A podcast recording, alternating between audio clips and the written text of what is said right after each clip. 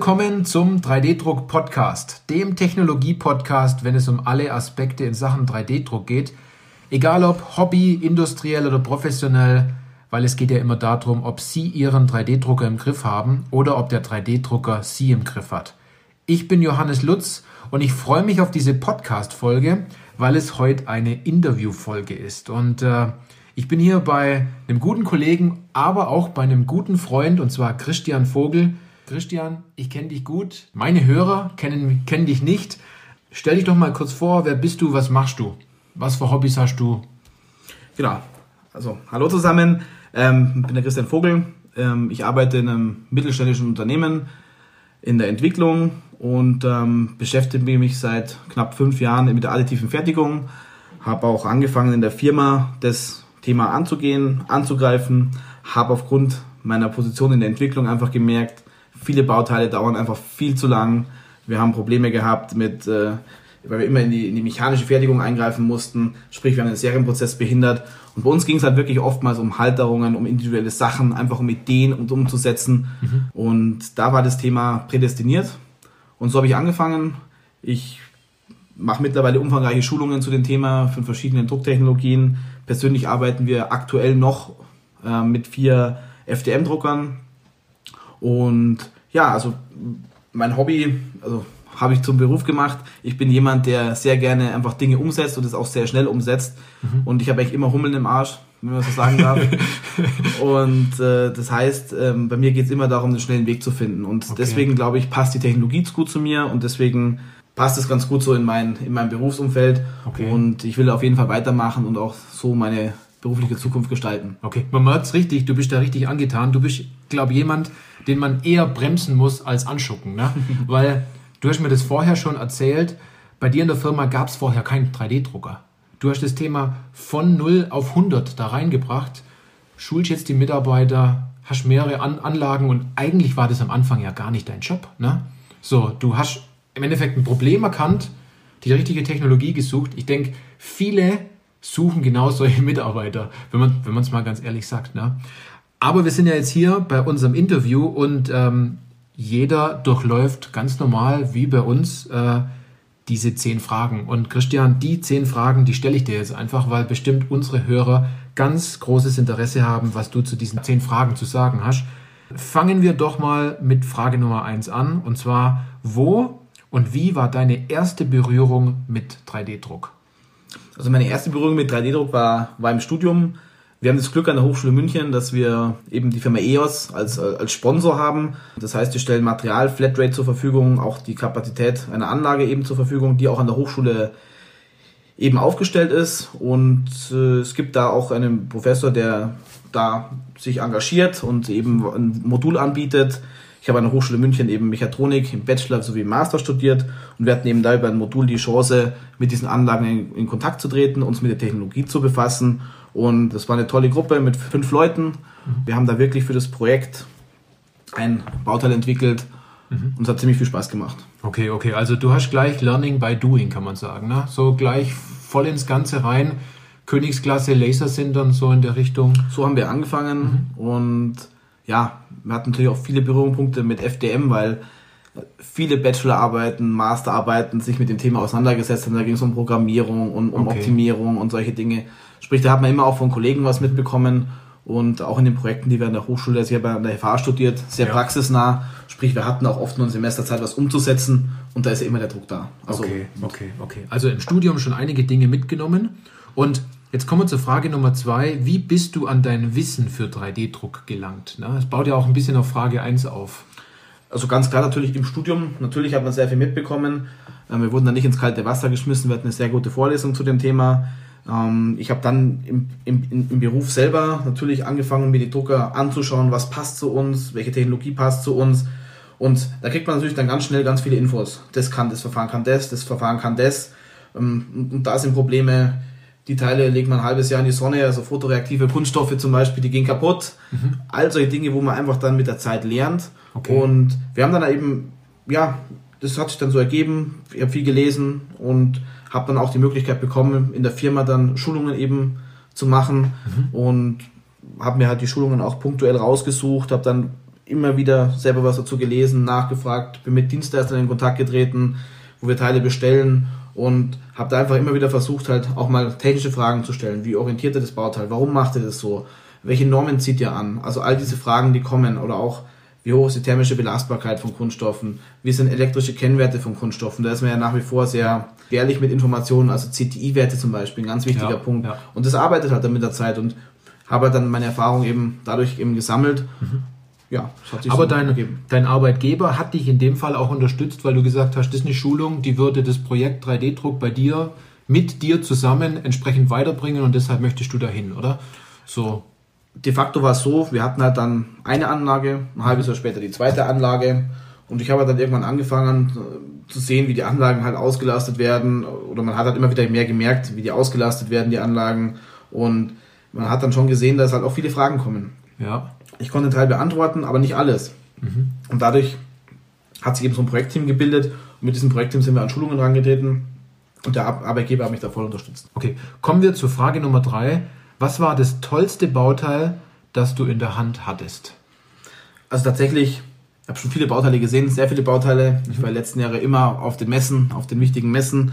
Und für mich das tollste Bauteil war einfach die Eigenproduktion. Wir haben einen Handmixer gebaut, also mhm. mit, also nicht wie der elektrische Mixer, bloß man eben mit der Hand oben drehen kann. Wir haben die komplette Mechanik entworfen ähm, und haben dieses Bauteil halt dann eben auf der Anlage in der Hochschule gedruckt. Also wir haben uns selber damit beschäftigt, wie kriegen wir das Bauteil hin. Und man muss schon sagen, es war nicht einfach, bis die Zahnräder wirklich dann freigängig werden.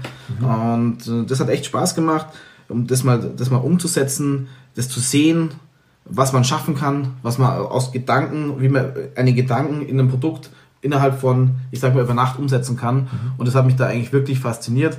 Und von dem her, das, was ich selber gemacht habe, fasziniert mich bis jetzt, oder ist für mich nach wie vor irgendwo so das tollste Bauteil, wenn wir es vorher schon diskutiert hatten. Ähm, es ist ja nichts, wenn du aus dem Internet was runterlädst, ja. ist es zwar toll zum Zeigen und alle sagen, oh, tolles Bauteil, aber es ist halt nicht das, was du selber geschaffen hast. Ja. Und ja. deswegen für mich dieses Bauteil. Okay, deshalb ist für dich ganz wichtig, das, was in deinem Kopf entstanden ist, danach auch in der Hand zu halten. Ne? Genau. So, okay, okay. Ja, das ist eigentlich der beste Ansatz, ne? wenn man dann doch seine Idee mit der richtigen Technologie richtig gut umsetzt. Dann zur Frage Nummer vier. Was war deine größte Herausforderung im 3D-Druck? Also die besteht nach wie vor, die größte Herausforderung. Okay. die größte Herausforderung ist eigentlich, eine Akzeptanz zu schaffen, Leute davon zu überzeugen, diese Bauteile ins Produkt einzusetzen. Mhm. Es ist natürlich wenig über Langzeiteffekte bekannt. Es gibt Belastungstests, es gibt äh, beschleunigte Lebensdauertests, die man machen kann. Aber wie es dann final beim Kunden ist, das weiß man ja oft oder kann man halt nur äh, abbilden. Und das ist einfach für mich das Schwierigste gewesen, immer wieder oder sich immer wieder zu motivieren, also nach einem, einem Niederschlag im Endeffekt wieder, wieder aufzustehen oder wenn es dann wieder ein Projekt gewesen hat, okay, nee, wir machen es jetzt doch mit Spritzguss oder nee, wir lassen es, wir lassen, wir haben sehr viele ähm, Metallbauteile drin, mhm. weil wir sehr geringe Stückzahlen haben. Also bei uns ist, sind Serien schon mit 5, 10, 20, 50 Stück und Großserien sind bei uns 3000, 5000 Stück, ja? ja. Also bei uns ist Spritzguss auch schwer einzubauen und ähm, das immer wieder, immer wieder aufzustehen und immer wieder, okay, nächstes Projekt, was können wir da machen, immer wieder Bauteile zu suchen, Anwendungen zu finden, das finde ich schwierig und es ist nach wie vor schwierig.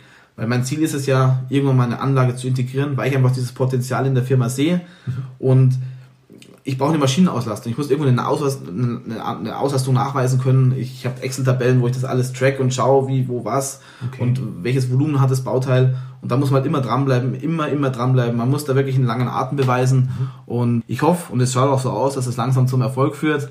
Man merkt immer mehr, es wird immer wieder, man hört auch auf dem Gang, das sollte mal über, ich habe 3D-Druckteil gemacht. Das ist toll. Und das mal, ja. wenn man da vorbeigeht, grinst man einfach und denkt sich, geil, es, es, es, findet wirklich Akzeptanz ja. und, und, und, und es, es ist was passiert. Ja, ja, okay, okay. Dann zur Frage Nummer 5. Welche Hilfsmittel haben dir geholfen, um deine Ziele im Bereich 3D-Druck zu erreichen? Einfach das Thema Bauteile. Bauteile, die mir zeigen, was kann ein Verfahren, was kann ein Verfahren nicht.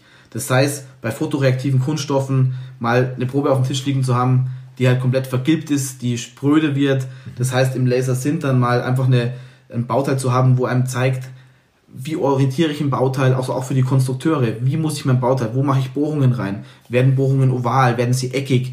Was passiert mit dem Bauteil? Hab, wo, wie ich es vorher schon gesagt habe, äh, Upskin-Effekte, Downskin-Effekte, ja. ja. ähm, solche Sachen, dass ein Konstrukteur mal weiß, auch wenn das Bauteil nachher in der Hand hat, wurde das richtig orientiert? Haben die das so gemacht, wie ich möchte? Ja. Und wenn man da einfach Erfahrung hat mit den Bauteilen und immer wieder zeigen kann, was möglich ist mit Zahnrädern, mit Scharnieren, all diese Dinge, ja. das ist einfach toll. Und ja.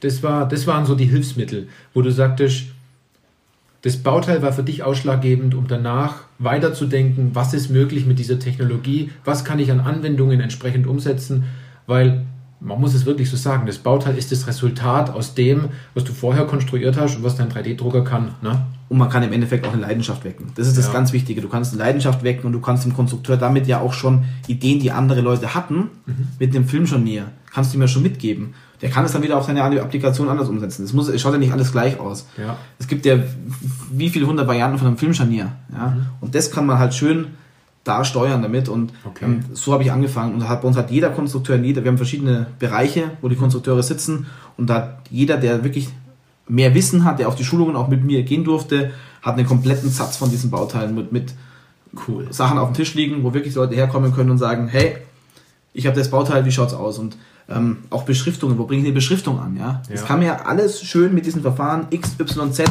Ich baue mein Bauteil so, ich baue mein Bauteil so, ich baue mein Bauteil so. Kann ich halt alles super umsetzen. Okay, okay, okay. Also ist eine gute Vorlage für die Konstrukteure, die du hast, um zu zeigen, was ist mit den Verfahren, die ihr im Haus habt, entsprechend machbar, dass die Ideen rausnehmen und dann so, so, so dieser Prozess mal beginnt, das könnte ich ja so machen, das hat da schon mal funktioniert. Ne? Frage Nummer 6, was würdest du heute anders machen wie damals? Ich würde manchmal noch ein bisschen, noch ein bisschen energischer sein. Einfach, ich habe es vorher schon gesagt, immer wieder dieses ewige Aufstehen. Ich glaube, ich hätte einfach noch energischer sein müssen und ähm, das bin ich jetzt auch. Und einfach, dass man diese ganzen Projekte nicht verliert, wo es wirklich dann um Maschinenauslastung geht, wo man wirklich mal sagt, hey, wir haben eine Serie 3000 Stück, ich brauche da fünf Teile pro, pro System, ja. ja. wo man wirklich mal hier produzieren kann mit 500 Stück äh, oder 500 Stunden, nicht 500 ja. Stück im Jahr und das ist natürlich was, wo einem sofort gleich mal ein halbes Jahr nach vorne schießt oder vorne katapultiert, wenn man dann einfach gleich mal schon 500 Stunden, 800 Stunden auf eine Maschine, wenn man halt schon so rechnen kann und nicht anfängt hier, hier mal ein Teil mit zwei Stunden, hier mal ein Teil mit acht Stunden, ja, dass ja. man da halt einfach noch mehr Power noch reinhängt. Okay. Und ansonsten denke ich nicht, dass ich viel anders machen würde. Es hat sich sehr positiv entwickelt. Der Prozess braucht Zeit und das finde ich auch ganz, ganz wichtig, dass man sich die Zeit nimmt, weil einfach eine Maschine zu kaufen, die dann am Ende nicht auf die Anwendung passt. Und das, das funktioniert nicht. Und man muss auch wirklich damit leben und man muss auch wirklich, um, wenn man selber das machen möchte, auch wissen, kann ich damit umgehen? Gefällt mir auch die Software dazu? Kriege ich das hin? Ja, es ist ja auch viel Eigenleistung, was da mit drin steckt ja. und auch Motivation, die da mhm. mit reinfließt. Und das ist halt ein ganz wichtiger Punkt. Das ist ein ganz wichtiger Punkt für dich. Okay, okay. Kommen wir zu einem weiteren wichtigen Punkt. Also Frage Nummer 7. Wie würde deine Traum-3D-Drucktechnologie aussehen oder funktionieren?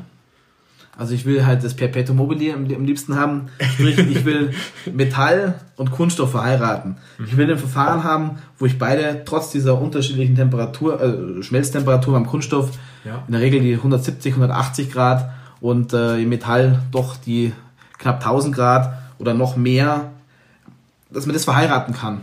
Das wird nochmal, also ich glaube, dass wenn diese Möglichkeit bestehen würde, mhm. wird nochmal so viel auf dem Markt passieren, wie jetzt schon mit dieser Einführung dieser Produktionsanlagen passiert ist, mhm. weil das halt den, den, alles sprengen würde. Das okay. wird alles sprengen und würde so viel mehr noch ermöglichen, dass ich sage, das wäre für mich so das, wo ich gerne machen, am liebsten würde ich das selber entwickeln. Ja, ja. Haben mir auch schon viele Gedanken dazu gemacht, leider noch, noch nichts Gewinnbringendes. Und das wäre wirklich eine Revolution, nochmal auf die Revolution des 3D-Drucks schon mal, noch okay, oben drauf. Okay, okay, die Sache ganz zu vereinen, aus, ich sag mal, Komponenten dann ein einziges Bauteil zu haben, das fertig aus dem 3D-Drucker kommt mit vielleicht verschiedenen Metallen auch noch. Ne? Es muss ja nicht nur immer nur ein Edelstahl sein oder so oder ein PA oder ein ABS. Also das, ja, okay, das habe ich so jetzt noch nicht gehört. Cool. Frage Nummer 8. Was sind deine Pläne im Bereich 3D-Druck für die nächsten ja, zehn Jahre? Also zehn Jahre kann ich nur träumen. Ja. Ähm, ich denke da gerade noch ein bisschen kurzfristiger, so die nächsten zwei Jahre, vielleicht drei Jahre bei uns ist es eine schöne Situation. Wir bauen gerade neu. Wir ziehen im Juli ein neues Gebäude in der Firma ein. Ich habe eine Räumlichkeit mit okay. knapp 40 Quadratmetern mir schon einrichten lassen, mit allen Vorrichtungen, Absaugungen, mhm. Temperatursteuerung, alles mit drin. Mhm. Und mein Ziel ist jetzt mal kurzfristig hier eine Produktionsanlage, sei es Multi-Jet Fusion, sei es Laser Sintern, das wird sich dann herauskristallisieren, kommt ja auch ein bisschen auf die Bauteile an, die man eben machen möchte, die dann zu unseren Serienteilen Teilen sind, äh, werden. Und langfristig klar die Ausbildung zu unterstützen. Wir haben sehr viel mechanische Azubis, es sind knapp acht, neun, die mechanische Ausbildung bei uns machen in der Firma und wird auch aufgestockt. Und da möchte ich einfach vielleicht auch dann mit meinem Wissen helfen mit Ausbildung, dass man wirklich einen Ausbildungsteil additive Fertigung macht, dass ich die da unterstützen kann. Dann natürlich, das Schönste für mich wäre natürlich, wenn sich da halt irgendwann mal aus der ganzen Geschichte eine eigene Abteilung entwickeln kann oder, oder wenn sich eine entwickelt und ich ja. praktisch wirklich großer Bestandteil der Produktion werde. Das wäre so das, wo ich sage, da könnte ich mittel- bis langfristig, da arbeite ich hin, da ziehe ich meine Motivation raus aus der ganzen Geschichte. Ja. Und das ist das, was ich mir so vorstelle. Okay, okay. Das ist, ich sag mal, das ist ja ein Traumziel, ne? Also äh, ich hoffe, dass du das so schnell wie möglich erreichst. Wenn die Räumlichkeiten jetzt schon da sind, ne, hoffentlich füllt sich das so ein Stück weit von alleine dann mit schönen 3D-Druckern und äh, guten Mitarbeitern und dass jeder, der dann, ja, der Mitarbeiter, der auf dem richtigen Spielfeld sitzt, dann auch alle zusammenspielen. Ja. Frage Nummer 9, vorletzte Frage. Dein bester Tipp zum Thema 3D-Druck? Das Team. Team. Alle Leute mitnehmen. Mhm. Das ist ganz wichtig. Also mir wurde zwar am Anfang in meinen Mitarbeitergesprächen gesagt, ich, bin, ich ratsch zu viel, ich bin zu viel mit anderen Leuten im Büro. Also das habe ich wirklich von meinem Chef, da war, war ja erstmal stutzig. Aber im Endeffekt habe ich mich halt wirklich oft mit Leuten, auch mal stundenlang mit Bauteilen beschäftigt, einfach auch zu dem Thema gesprochen, warum macht ihr das denn nicht anders? Geht's nicht so? Wollt ihr nicht mal einen Prototypen machen?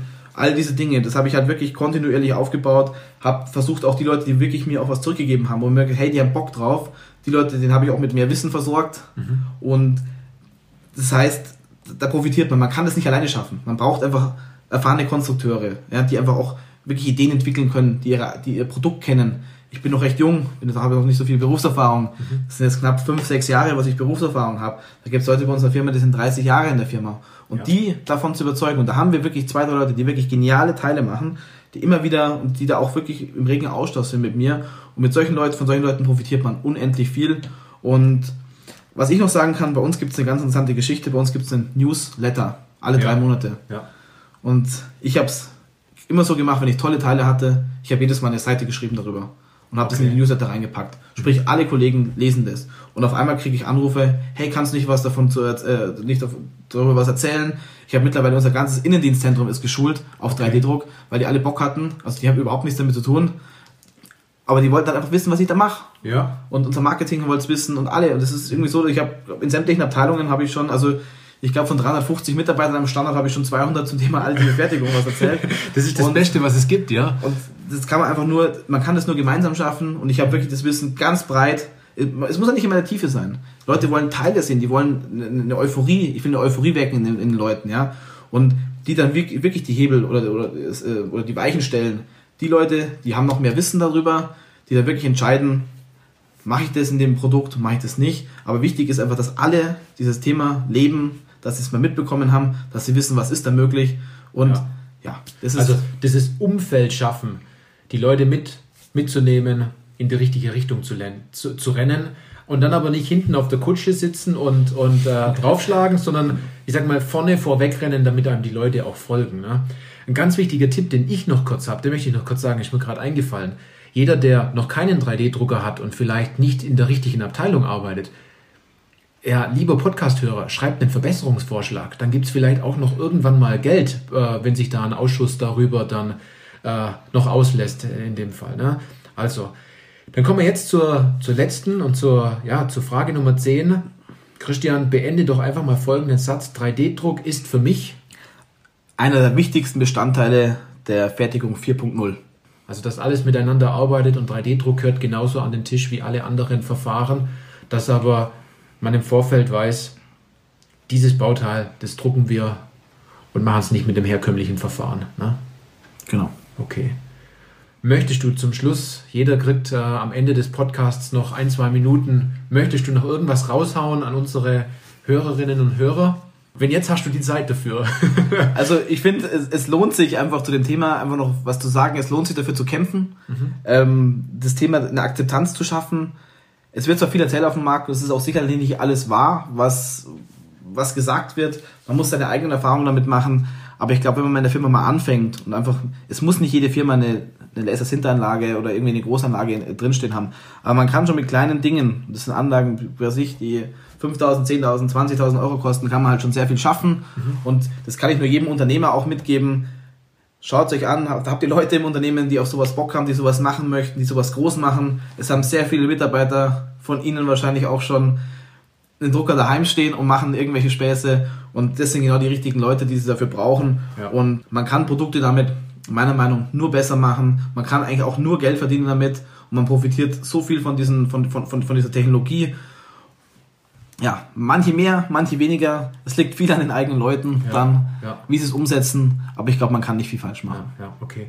Und ähm, du bist ja dafür auch ein absolutes Paradebeispiel, ne? Von kein Drucker in der Firma zu jetzt wissen, ja, man kann schon sagen, fast sagen, zwei Drittel der Leute, dass du dich mit 3D-Druck beschäftigst bei dir in der Firma.